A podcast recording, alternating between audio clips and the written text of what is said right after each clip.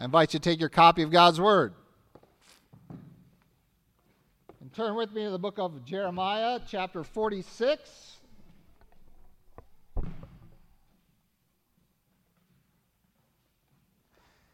We are reading in Jeremiah chapter 46.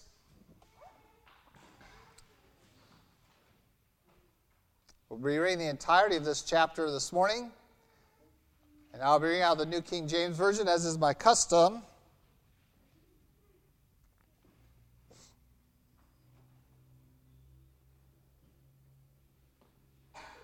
God's word declares the word of the Lord which came to Jeremiah the prophet against the nations, against Egypt, concerning the army of Pharaoh Necho, king of Egypt, which was by the river Euphrates in Carchemish, and which Nebuchadnezzar, king of Babylon, defeated in the fourth year of Jehoiakim, the son of Josiah, king of Judah.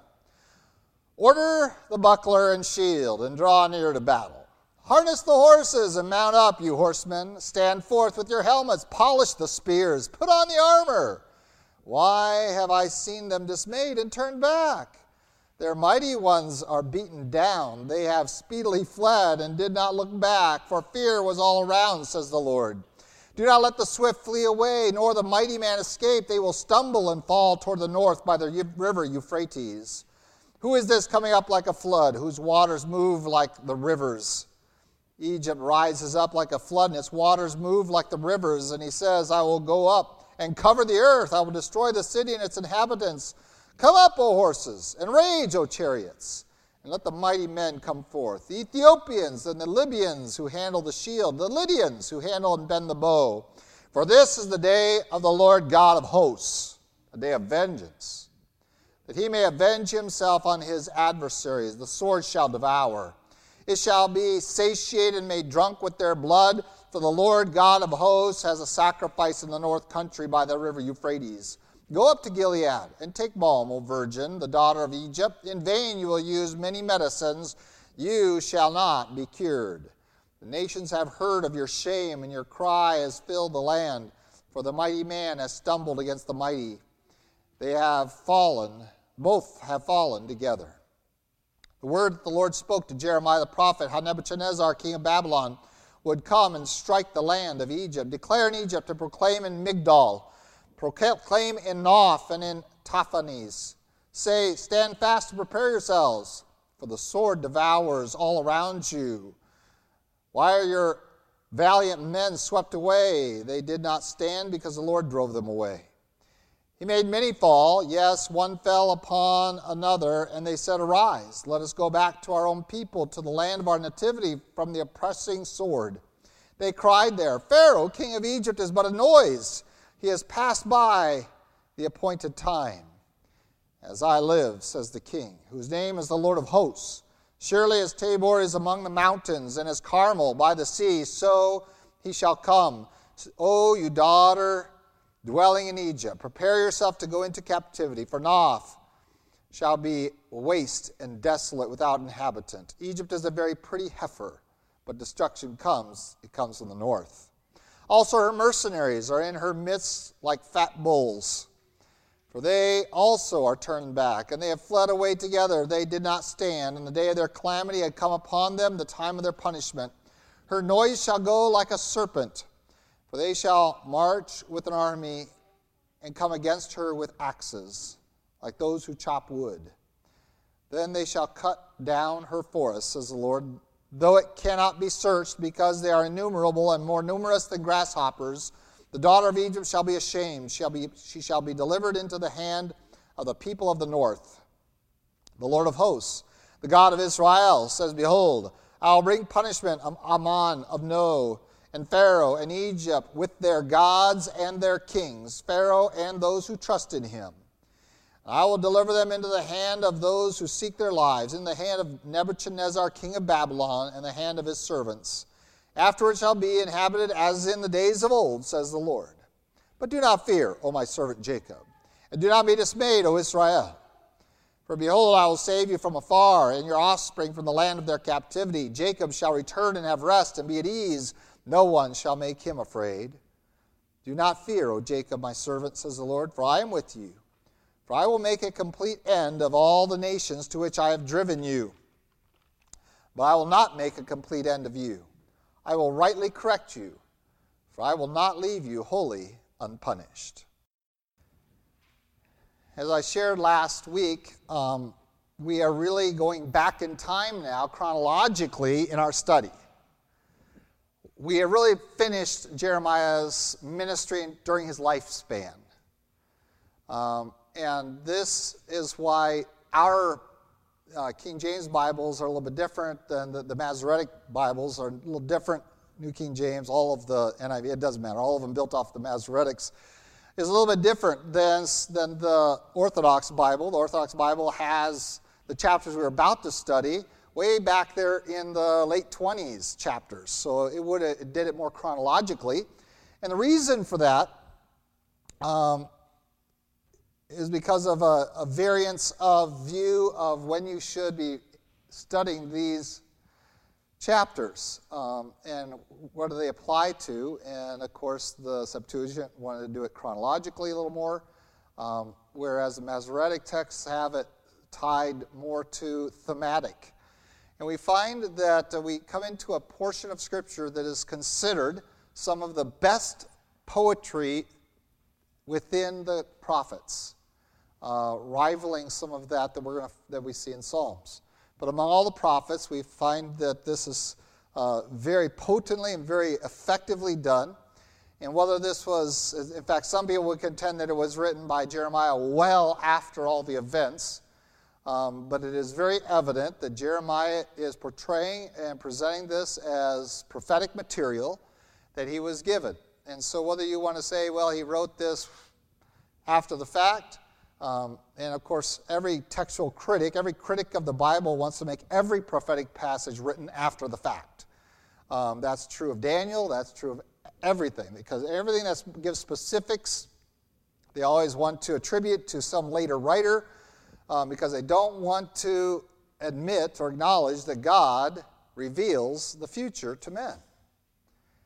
And uh, so I would tend to lean more towards the Septuagint and place this passage back in the 20s, but uh, that wouldn't help you guys follow along too well. So we're going to, we've obviously taken it in the order given to us here in our Bibles.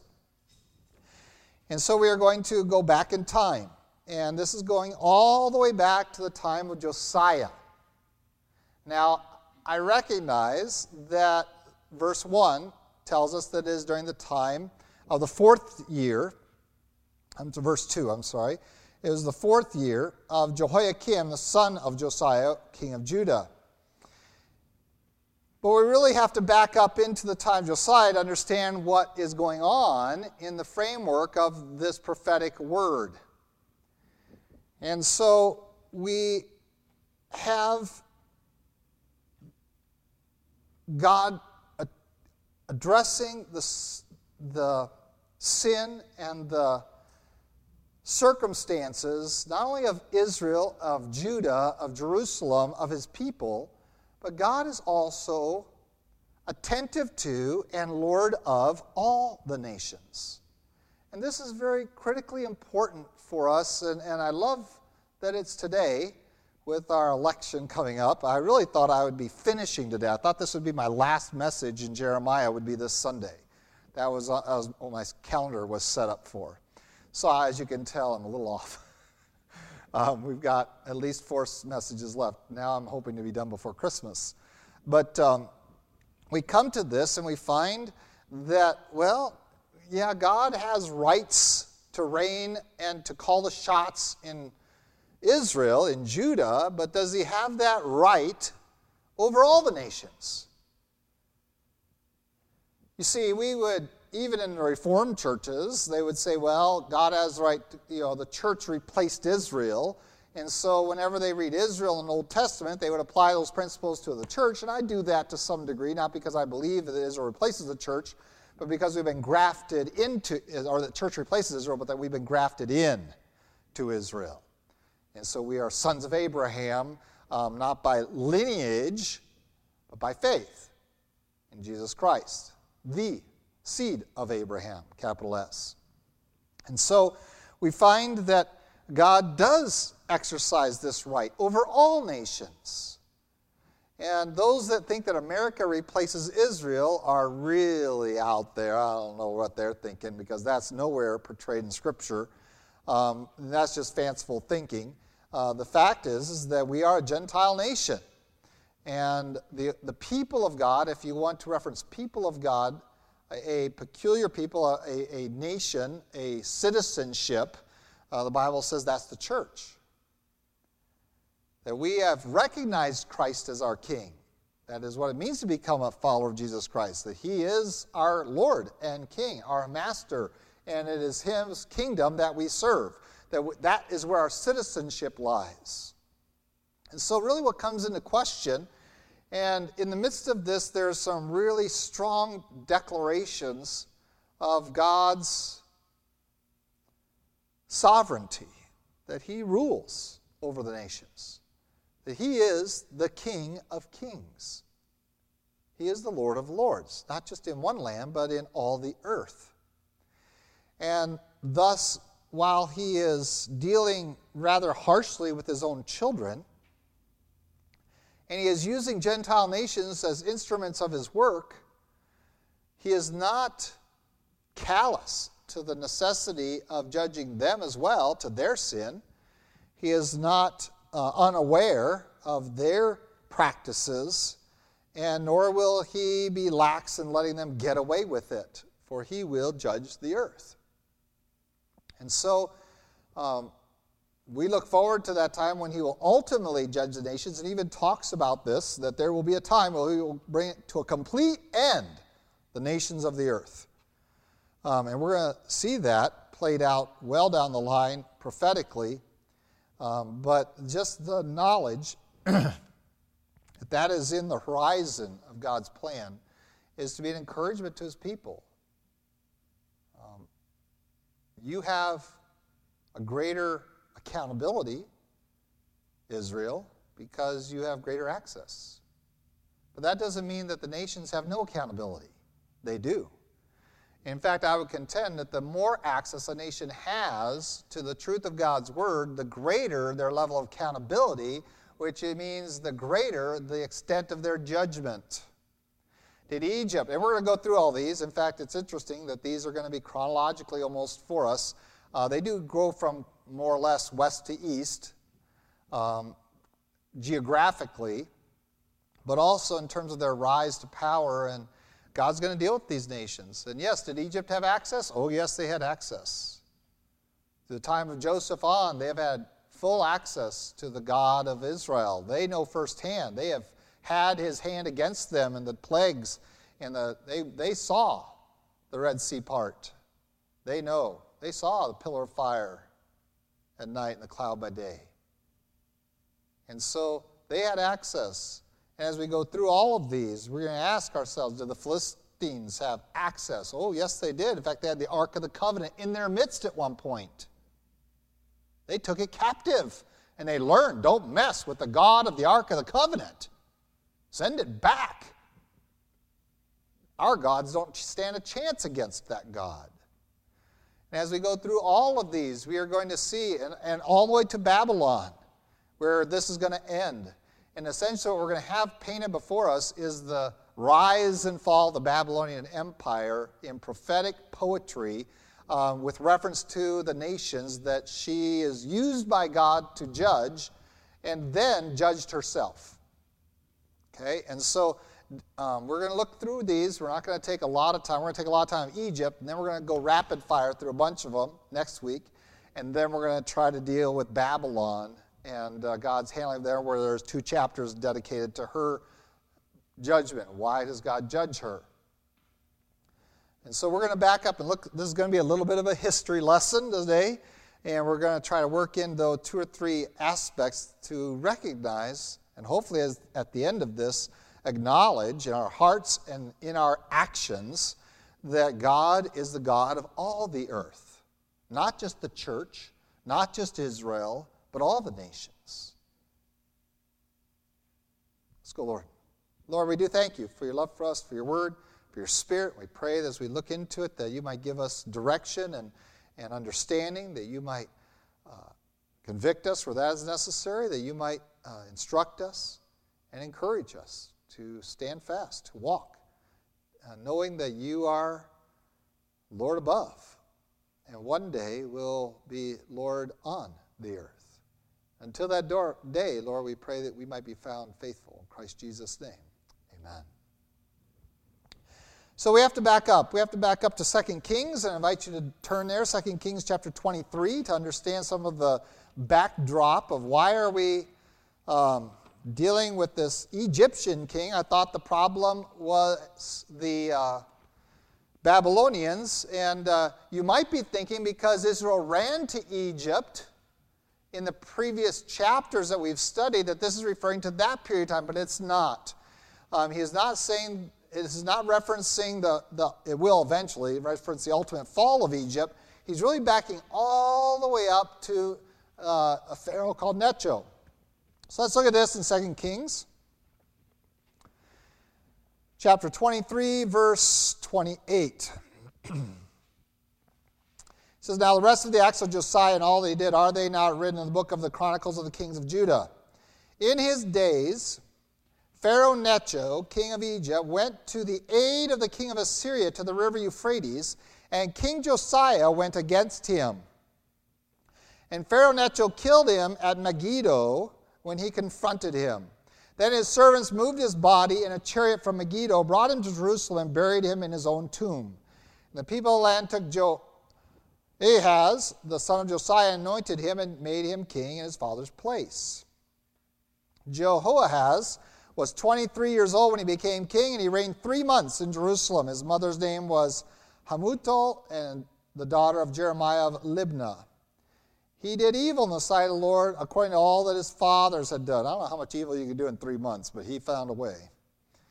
Now, Pharaoh Necho put him in prison at Riblah in the land of Hamath, that he might not reign in Jerusalem. He imposed on the land a tribute of 100 talents of silver and a talent of gold. And then Pharaoh Necho made Eliakim, the son of Josiah, king in the place of his father Josiah, and changed his name to Jehoiakim. And Pharaoh took Jehoahaz and went to Egypt, and he died there. And it goes on and talks about how Jehoiakim um, sent tribute then to Egypt.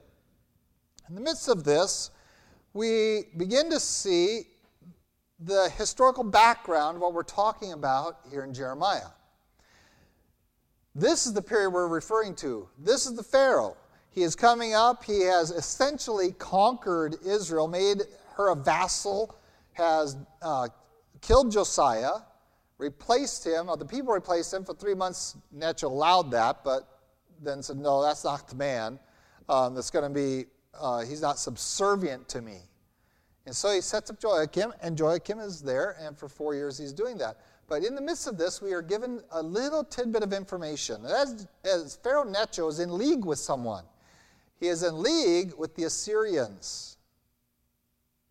20, in, in chapter 23. And so he, when he's called upon, he's going to go up there, and they're going to go all the way to the Euphrates River and fight to defend Syria, Assyria, against Babylon. And so this is what is being referenced when we come to Jeremiah um, chapter 46. Is that here they are. Uh, the king is going up there. They're going to the, to the uh, river Euphrates. He is in league with another army, the Syrians, um, to really put an end to this Babylonian threat on the other side of the Euphrates. And of course, when they get there, the battle doesn't go their way. And in fact, they are driven off. And it's described for us in very powerful poetic language. Go ahead, shine up your shields, go up there. They felt they had an overwhelming force between the two armies. They had, in addition to them, mercenaries that they had hired, all piled up there at the Euphrates River at Car- Carmish. What I got to pronounce it properly. I'll find it. Karshemish, sorry. At Karshemish. And they are up against the kings of Babylon's son. Yes, his son. His name is Nebuchadnezzar. For Nebuchadnezzar wasn't king yet of Babylon when this army was amassed at the Euphrates. He was the prince. And he led that battle. And he disposed, deposed and dispossessed Assyria, went across and chased Necho right down the valley, right back to Egypt almost. But they stopped. And they could have had a complete route of Egypt right there on the spot, and they could have chased him all the way down to Memphis. And it sounds like that might have happened, but it didn't. It stopped. And it's actually going to reference that here in a little bit in the mountains of Gilead, which is on the east side of the Jordan from Israel. And so they're coming down, and um, all of a sudden, Prince Nebuchadnezzar stops chasing the Egyptians. And it gives the Egyptians a little bit of time um, they don't have the Babylonian army on their heels any longer. And uh, there's kind of a hesitation on Pharaoh. And Pharaoh, in that time of hesitation, is very criticized by his mercenaries and by his soldiers. And uh, why are you delaying? They've turned around. Let's go back up there. Let's take them out. We can. It's always easier to attack an army from the rear when they're walking away from you. But Necho hesitates and, in fact, decides he's just going to, he does a little stuff there in Jerusalem and in, in Israel area and heads back to Egypt. And we find that he never gets out of Egypt again. He makes one little attempt while King Nebuchadnezzar is at Jerusalem, but he is squelched and then ultimately down the road will be destroyed by the Babylonians. So, what was it that caused Nebuchadnezzar to go home? he got word that his dad passed away. And so he returned to Babylon and was made king that on that occasion. And so it talks about the king of Babylon. And so really what we have here is here's the beginning of Nebuchadnezzar's Babylon. Here's how here's the event where he became king in the midst of this glorious victory over his uh, neighboring empire, the Assyrians, and this, this long standing empire of Egypt to the south, um, this glorious victory. In the midst of this, his father in Babylon passes away. He is called back to be made king, um, and this is the beginning of Nebuchadnezzar and what we think of as the Babylonian Empire. And what is going to be painted for us in the next few chapters is now from this point on, God is going to use this man to judge the nations, not just Israel. He's going to judge Israel through Nebuchadnezzar, but he's also going to judge all these neighboring nations as well through this one. And we're going to find that each of these nations we're going to get to, of Philistia, remember the Philistines, you know, Goliath, Philistines, of of the Syrians. Uh, that's Damascus, it's going to be listed there. Um, it's going to list Edom. Um, it's going to list Ammon. It's, it's going to list all of these um, nations that surround Israel and say, well, I'm using him not just to judge you, I'm using him to judge the whole region. And so we really have, in a very powerful poetical presentation, the entire history of Nebuchadnezzar's rise to power, his exercise of his power, even while his, he was eating grass like an ox, his, his empire was sustained, and you can't hardly believe that Daniel didn't have something to do with that. And then his, the collapse of his empire once he's off the scene. And it's all laid out here in reference to all the nations. And so we have this presentation. They go to the north, they get beat, but this wasn't just about establishing Nebuchadnezzar as a force to be reckoned with and as the instrument of God. We also have several other aspects brought forward that I think are lost on us. Sometimes are lost on us because of our translation of, of the passage um, by the Masoretes. And uh, and I'm going to be referencing the Septuagint a couple times, but um, we have lost track of one very important phrase being used. And I want you to look at it very quickly with me right now. And that's towards the end of chapter 46. It's in verse 25. Verse 25 says, The Lord of hosts, the God of Israel, says, Behold, I will bring punishment on Amon of No, and Pharaoh, and Egypt, with their gods and their kings, Pharaoh and those who trust in him.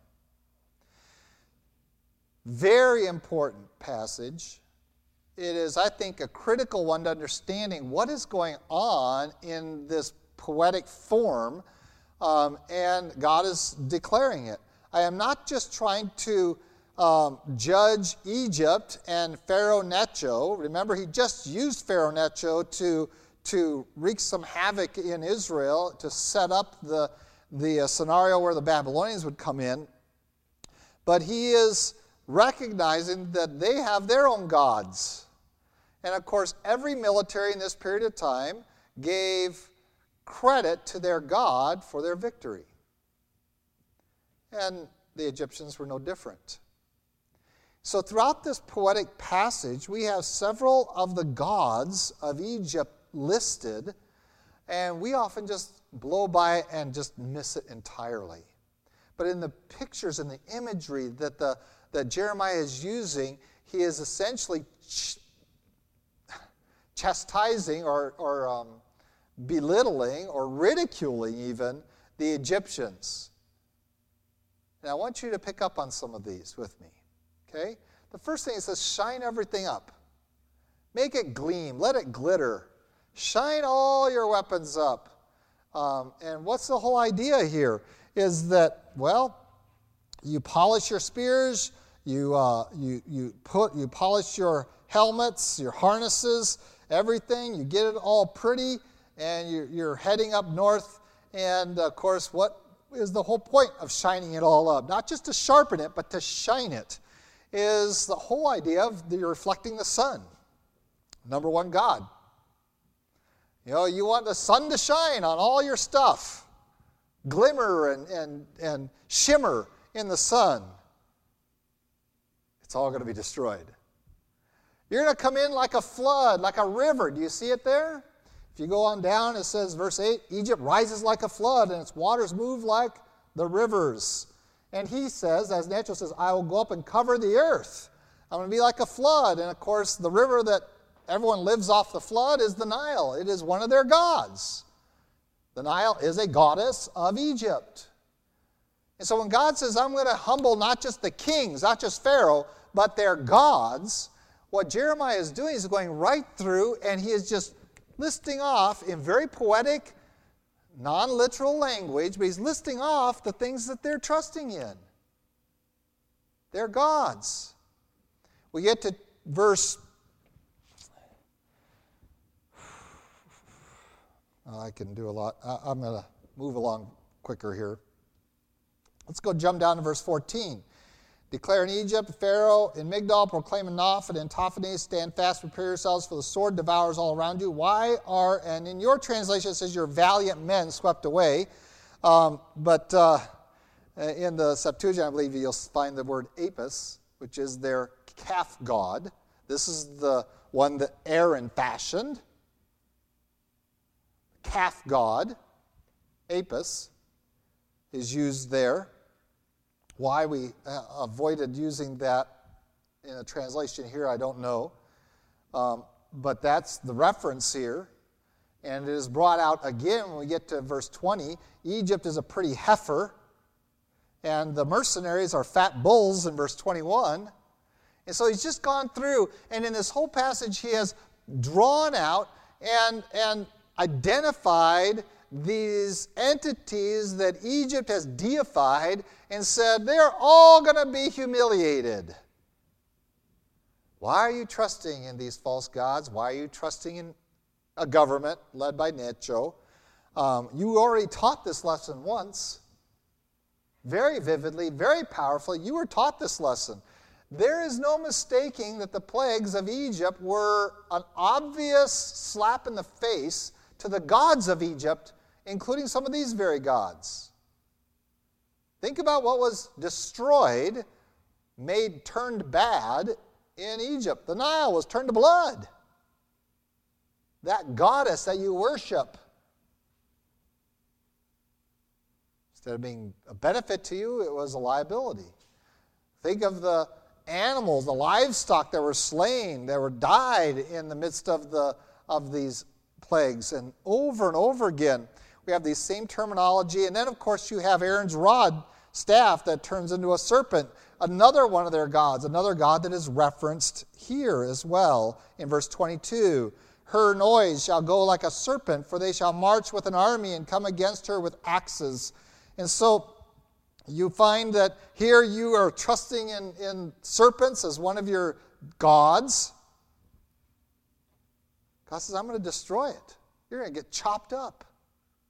Kind of interesting, some of the references here, and this is why people have a hard time believing that this can be this specific and this accurate before the event.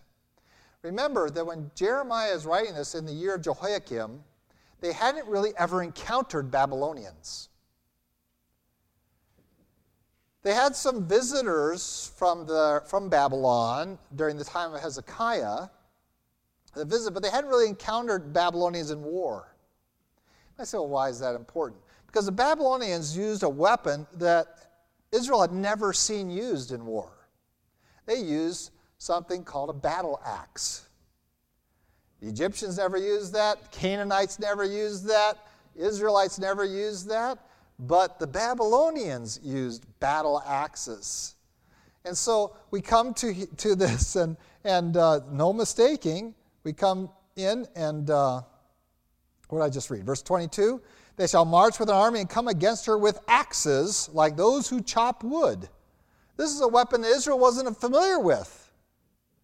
They were going to become familiar with it, very familiar with it, right? When the Babylonians come down and siege against you, they're going to realize that. But this is a new weapon to them. And so here prophetically, Jeremiah says, um, You don't know what these axes are. It's going to be like what you use to chop wood, but they're using it to chop down people. This is how specific he gets. And so he paints this whole thing in, in very powerful language that this is the rise of the Babylonian Empire. I'm going to, you're not really the first uh, nation I'm going to use her against, it's actually the Assyrians and the Egyptians. I'm going to use Babylon against them first. And that's why you have an insertion here. Right in between Egypt and all the other nations, you have Israel's place.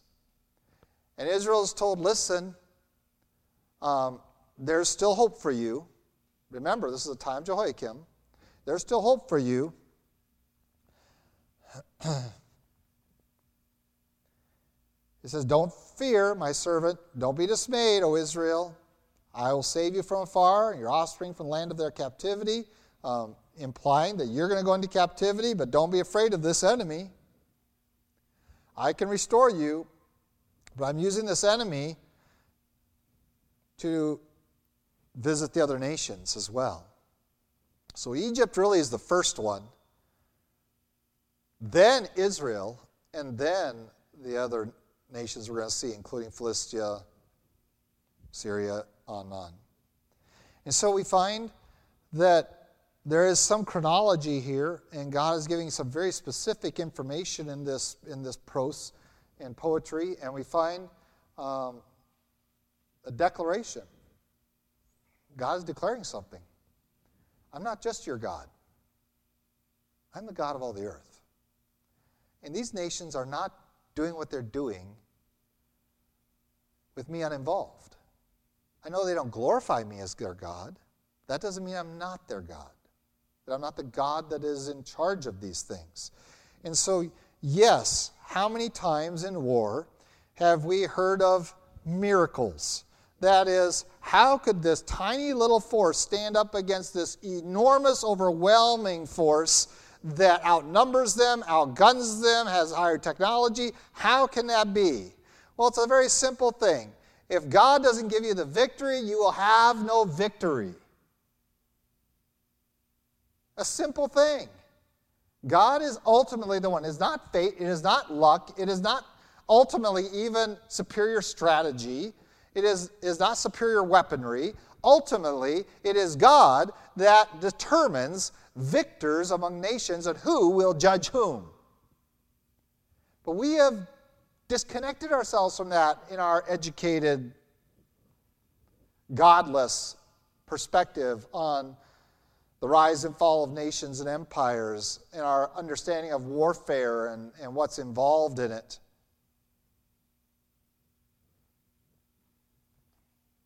Because we have become atheistic in our view of history. And that, I'm convinced, is the result of a perspective on government and nations that well outdates my lifespan of disavowing God's place to rule among nations. And you have heard me speak of this in our own country's history, where we have said, no, we'll decide who rules over us. We'll make that choice, and you're going to see our nation do it again this Tuesday, we will make that choice of who rules over us when God says, I will choose. I raise up kings, I bring them down. I raise up kingdoms, I bring them down. But we say, No, Lord, you can't do that. We do it better. and boy, we have a mess. Um, there was a little snarky post on media. It was just a, it's from a, one of those um, websites that puts out um, imaginary news. And it was a little post that had the Queen of England saying, I, it's been a nice experiment, but it's failed. So instead of an election, why don't you just vote to become, make me queen again? and things will go back, and I'll have no hard feelings, and just make me your queen. but all the stuff they listed there is really pretty accurate.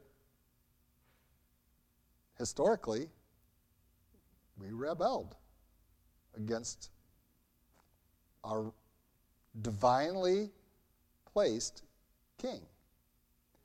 But we don't want to acknowledge that. We are that's so divorced from our thinking that we grow angry just hearing those kinds of words. Because we have been bred with the idea that liberty of selecting your own leaders is a divine right for man, but it is not. It is man stealing from God his right. And yes, even in war, in battle, um, the outcome is the Lord's. And that's why so many presidents down in the ages understood that and said we need to go Lord in prayer and, and generals as well. And, and uh, we need some men of prayer here because it doesn't matter whether we have overwhelming force. It is ultimately God that gives the victory. And this is what Egypt learned. They should have learned a lesson in Israel, but they didn't. They went up to Babylon, and now they're going to be destroyed and chased. And God says, As I live, I'm the king, I am the Lord. And this is in verse 18. I know I'm jumping around a little bit. But in verse 18, as I live, there's nothing you can do to stop Babylon. If you can make mountains disappear, then you can stop Babylon. Because as long as I am the king, he will reign over you. He will destroy. You have no, but he didn't listen. And Necho, like so many others and so many in Israel, is going to go up there and say, oh no, we have overwhelming force. We have all the advantages. This is a fledgling little country, and we're going to, we're going to stamp them out before they get any traction going, and instead gave them the very traction they needed to dominate the entire region. How foolish.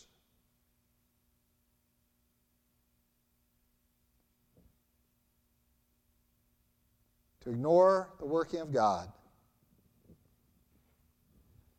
even when you're duly warned, and to try to do it your way, convinced that you are unstoppable, convinced that you are right. Why? Because they trust in their gods and their kings.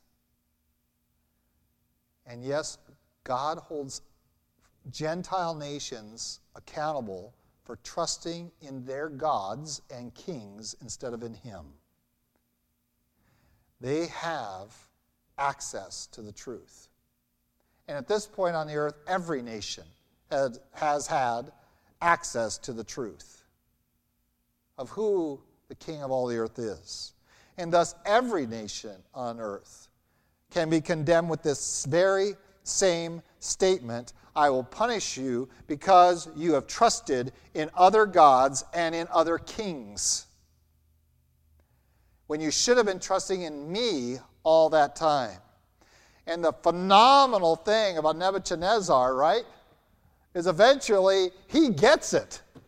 Necho never got it. And you cannot tell me he went through the land of Israel, did all that he did there um, with Josiah, the, of all kings, and never heard this. Jeremiah was around. Jeremiah was prophesying. He was doing his job. He was a young guy, granted, but he was doing his job. Necho didn't listen. But Nebuchadnezzar will listen. His servant comes down here and says, Okay, Jer- remember? Jeremiah, we're freeing you. You go wherever you want. We're not messing with you. You know, the only reason this happened to Jerusalem is because they didn't obey you and your God. And, and this is God's punishment on them. We really didn't want this to happen.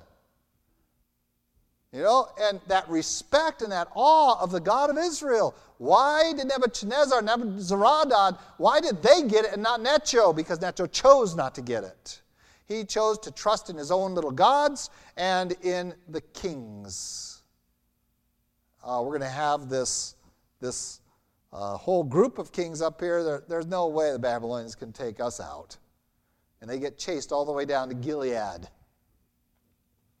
And that's why the prophet says, send all your, you know, send everyone to Gilead and see if you can get healed there. You got a little rest there, and Gilead is known for their balms, for their medicinal balms. And he says, settle down in Gilead. See if you can find any medicine that'll, that'll heal you. It won't work. Because once this wound has been made, because God has ordained it, once this wound has been made, there's no healing from it. And you're going to be driven all the way back to Egypt, and you'll never come out of Egypt again. There's no healing this wound. Why? Because you ignored Jeremiah when you went through the land. But Nebuzaradan, as a servant of Nebuchadnezzar, didn't. And Nebuchadnezzar, up there in Babylon, while Nebuzaradan is dealing with Jeremiah, who's Nebuchadnezzar dealing with?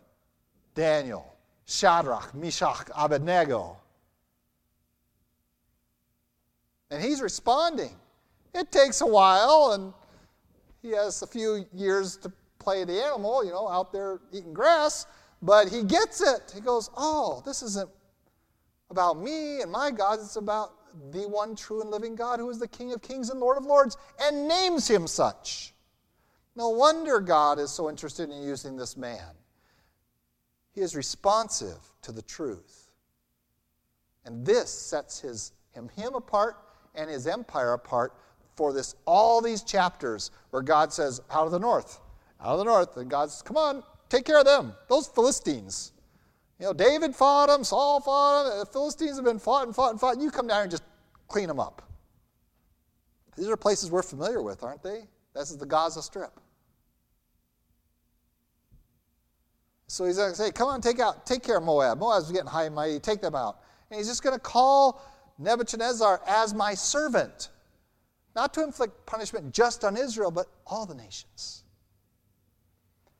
The idea that somehow we have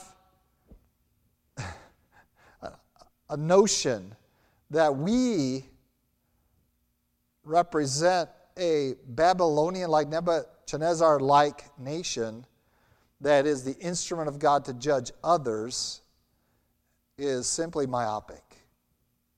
you're not looking at things. Because what we find in Daniel is that the last empire earth isn't an instrument used to judge others, it is going to be judged by one king. The King of Kings will come, and it says, will destroy the stone not built with human hands, will destroy that nation. Jesus himself will take out the last empire. He reserves that for himself. And so there is at the end times no nation like Babylon on the earth that is the instrument of God to judge other nations, because in the end times, that is Jesus' role to come and judge the nations at Armageddon, in the Megiddo Valley, where he comes and he personally destroys it as he promised in this chapter. I will put an end to all the nations.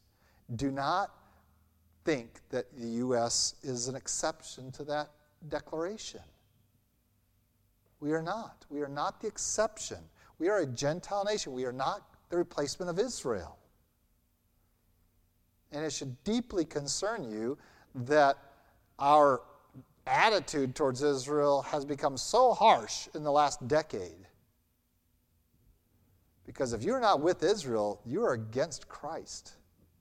He will come and destroy the nations, He will bring them to an end, but